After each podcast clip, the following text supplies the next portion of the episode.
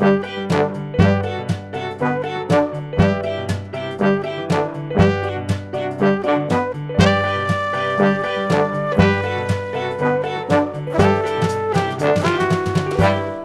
ดีครับ ขอต้อนรับทุกท่านสู่ a d e l y Club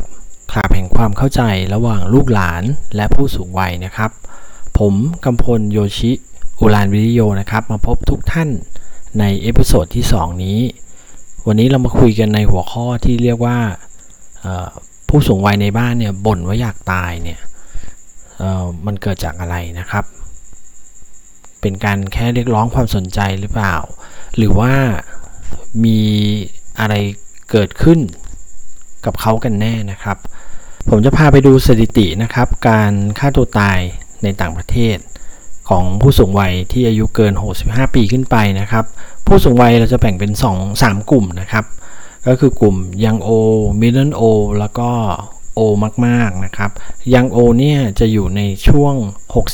65-74 ปีนะครับมิดเดิลโอนี้อยู่ในช่วง 75-84 ปี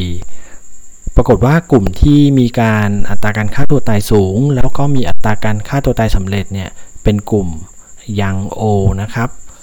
ในสหรัฐเนี่ยสัดส่วนอยู่ที่ 48.7 คนต่อ 1 0 0 0 0แสนนะครับ ในประเทศจีนเนี่ย140 คนต่อประชากรสูงวัย 1 0 0 0 0แสนซึ่งส่วนใหญ่จะเป็นผู้ชายมากกว่าผู้หญิงนะครับ ทีนี้ปัจจัยในการเกิดสภาวะอยากฆ่าตัวตายเนี่ยเกิดจากอะไรได้บ้างนะครับ ก็แบ่งออกเป็น 2 ปัจจัยหลักๆนะครับ สภาวะด้านร่างกาย เช่น มีการเปลี่ยนแปลงเกี่ยวกับร่างกายอย่างฉับพลัน เกิดอุบัติเหตุหรือ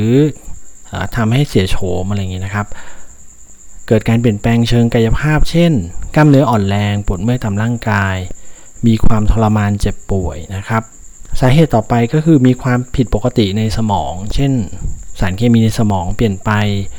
ฮอร์โมนในร่างกายผิดปกติเป็นต้นนะครับ ปัจจัยที่2นะครับเป็นสภาวะด้านจิตใจ อาจจะเกิดเรื่องของภาวะซึมเศร้า ซึ่งก็มีปัจจัยหลายอย่าง นะครับ ทั้งเรื่องของเคมีในสมองเอง เกิดจากความกังวล ภาวะหลงผิด การสูญเสียคนใกล้ชิดนะครับ ความกดดันทางสังคม ความน้อยเนื้อต่ำใจกับลูกหลานและญาติพี่น้อง หรือบางทีชีวิตสุขสบายดีอยู่แล้ว แต่อยู่ๆก็เกิดสภาวะเบื่อหน่ายเรื้อรังนะครับ เหมือนกับเบื่อชีวิต เบื่อชีวิตนะพูดไปเรื่อยๆ เราก็จะรู้สึกว่าเราเริ่มเบื่อชีวิตขึ้นมาจริง ๆ นะครับ แล้วก็ความรู้สึกที่คิดว่าตัวเองเนี่ยด้อยค่าไม่มีคนต้องการ มีบางเคสลูกหลานนะพาผู้สูงวัยไปเที่ยวห้าง ผู้สูงวัยก็บอกกับลูกหลานบอกว่า อย่าอย่าเข็นฉันเอาไว้กลางห้างแล้วพวกแกจะหนีไปนะ ซึ่งเป็นความคิดที่ที่แปลกมาก คือลูกหลานไม่มีทางทำอย่างนั้นแน่นอน แต่ว่าผู้สูงวัยเขาจะมีความกังวล แล้วรู้สึกว่าตัวเองเนี่ยไร้ค่า ถึงขนาดที่ทุกคนสามารถจะทิ้งเข้าไปได้อย่างง่ายดายนะครับ ถ้าเกิดคำพูดอะไรพวกนี้ออกมาเนี่ยให้เราสังเกตนะครับ แล้วก็ระมัดระวังว่าตอนนี้เขาเริ่มมีความคิดชุดความคิดลักษณะนี้ต้องต้องออยู่ใกล้ชิดแกให้มากขึ้นหน่อย โดยพื้นฐานแล้วตัวที่ทำให้เราสุขหรือเราทุกข์เราอยากตายไม่อยากตายมันก็คือความสุขความทุกข์นะฮะโดย default แล้ว ความสุขก็คือ สารโดพามีน สารแห่งความสุข จะมีมากตอนที่เราออกกำลังกาย มีเซ็กหรืออะไรอย่างเงี้ยนะโดยผู้สูงวัยเนี่ย physical หรือร่างกายเนี่ยก็เริ่มไม่ไหวละ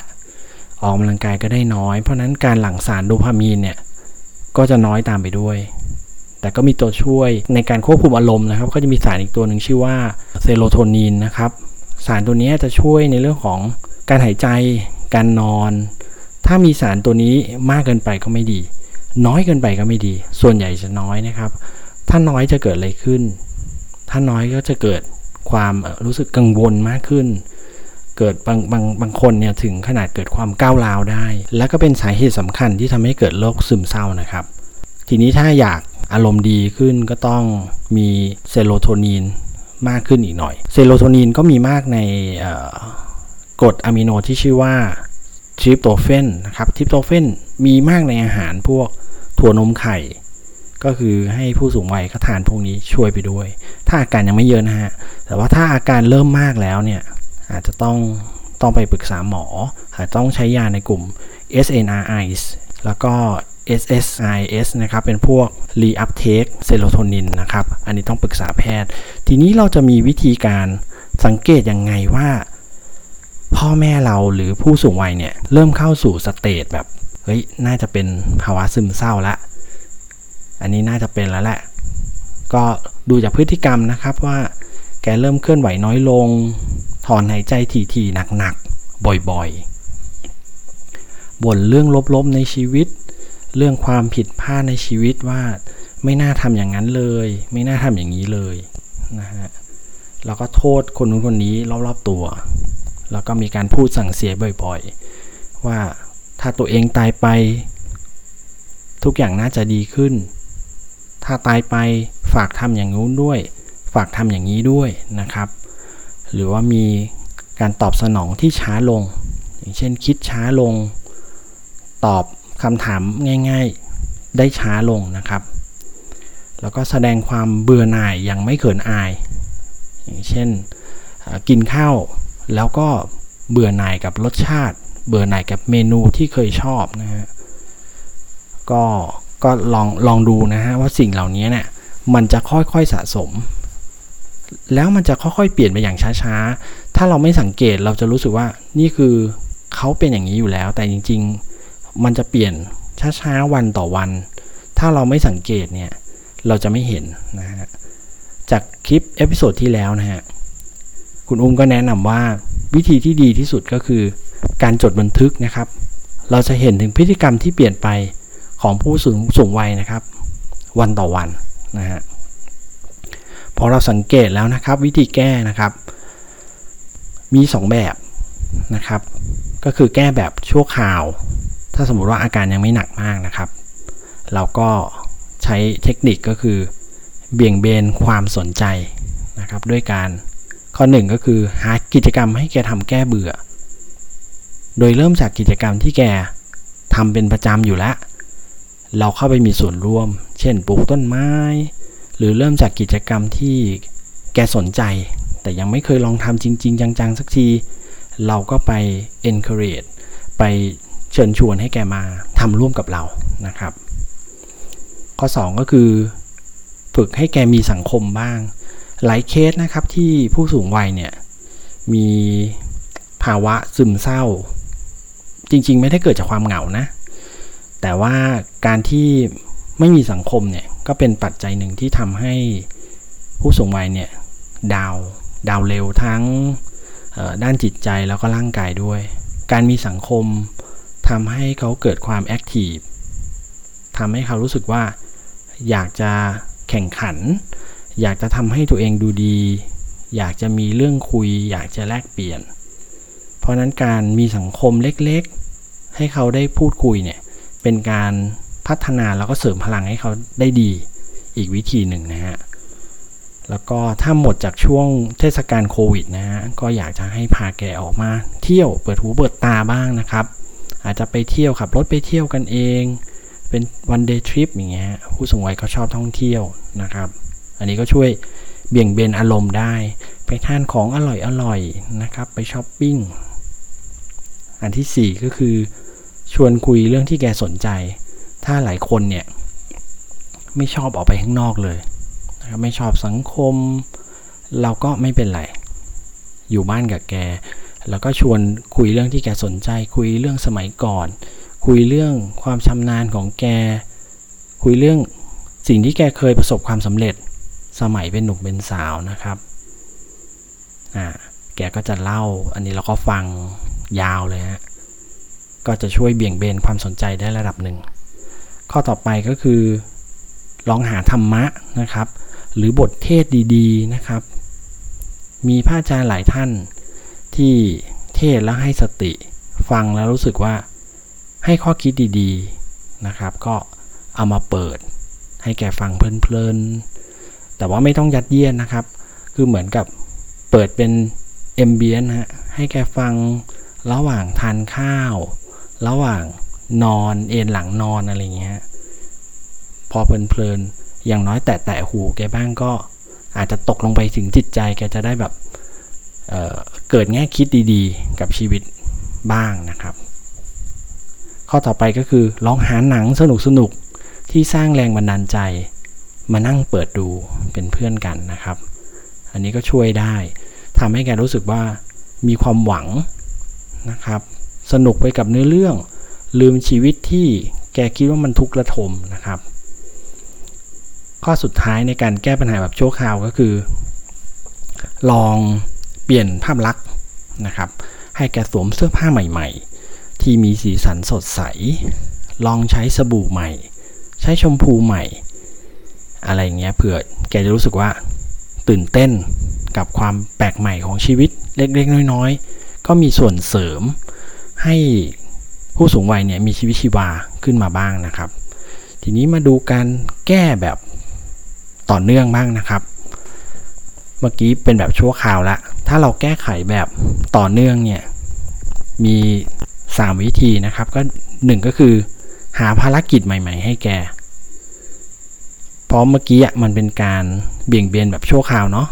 เป็นครั้งเป็นคราว แต่ว่าถ้าเราหาภารกิจให้แกเนี่ย แกจะต้องทำเป็นรูทีน ต้องทำทุกวัน ไอ้ช่วงที่แกทำเนี่ย จะช่วยให้แกลืมบางบางส่วนที่แกเคย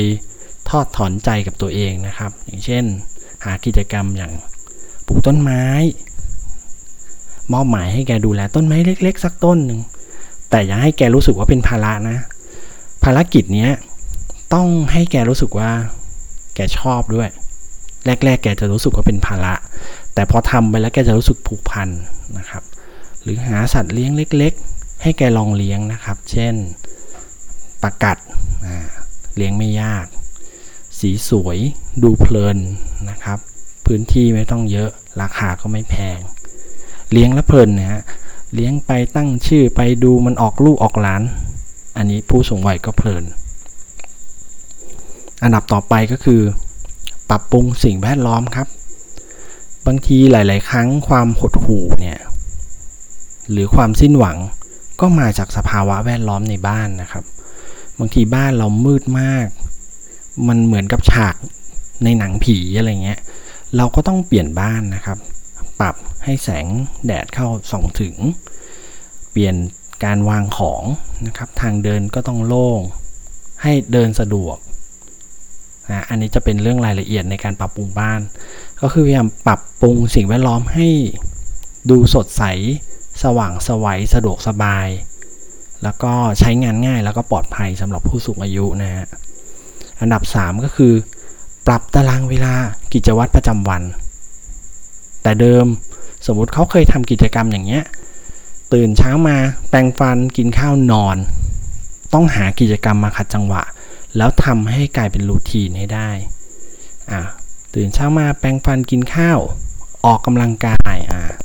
ออกกำลังกายเสร็จเดินจงกรมอ่าเดินจงกรมเสร็จปลูกต้นไม้ ปลูกต้นไม้เสร็จเล่นหมากฮอตอะไรอย่างเงี้ยให้มีกิจกรรมอย่างนี้ทุกวันฝึกแก แล้วให้แกเห็น progress ว่ามีการพัฒนา แกก็จะ เบี่ยงเบนจากความรู้สึกที่ว่าเบื่อหน่าย อย่างน้อยแกจะรู้สึกสัมผัสได้ว่ามีคนน่ะเอาใจใส่ ความรู้สึกด้อยค่าก็จะลดลงนะครับ หากลองทั้งหมดละที่ผมแนะนำมานะครับที่เรารวบรวมมาเนี่ยแล้วมันไม่ work เลยนะครับ ก็แนะนำว่าต้องไปปรึกษาแพทย์ด่วนนะครับ เพราะว่าอาการอย่างเงี้ยไม่ใช่อาการเล่นๆ หลายคนก็มองว่าเอ๊ พ่อฉันเนี่ยเรียกร้องความสนใจมากไปหรือเปล่า ทุกคนก็เหนื่อยนะ ทุกคนก็ทำมาหากิน แต่ว่าเรื่องนี้จริง ๆ ถ้าถ้าเราเข้าใจเนี่ยมันต่อให้เขาเรียกร้องความสนใจนะฮะการที่เราระวังไว้ก่อน เป็นผลดีแน่นอนนะฮะก็สุดท้ายอยากฝากถึงลูกหลานทุกคนนะครับว่านอกจากจะดูแลพ่อแม่แล้วนะครับ อยากให้เรา สำรวจตัวเองด้วย แล้วก็ดูแลระมัดระวังจิตใจของเราเองนะฮะว่าอย่าให้ตกไปสู่ภาวะที่หดหู่สิ้นหวังพยายามเชียร์อัพตัวเองนะฮะแล้วก็หาอะไรทำอย่าเครียดมากนะครับ เพราะว่าการที่เราอยู่กับสิ่งแวดล้อมที่หดหู่หรือลบมากๆเนี่ยนอกจากเราจะต้อง cheer up ตัวเอง เราต้อง cheer up ผู้สูงวัยรอบๆข้างนะก็เข้าใจว่าเป็นเรื่องที่ค่อนข้างยาก อยากเอาใจช่วยทุกคนนะครับ แล้วก็ถ้ามีอะไรก็สามารถ comment หรือพูดคุยกันได้นะครับสำหรับ episode 2นี้ก็ขอจบเพียงเท่านี้ ขอบคุณที่ติดตาม สวัสดีครับ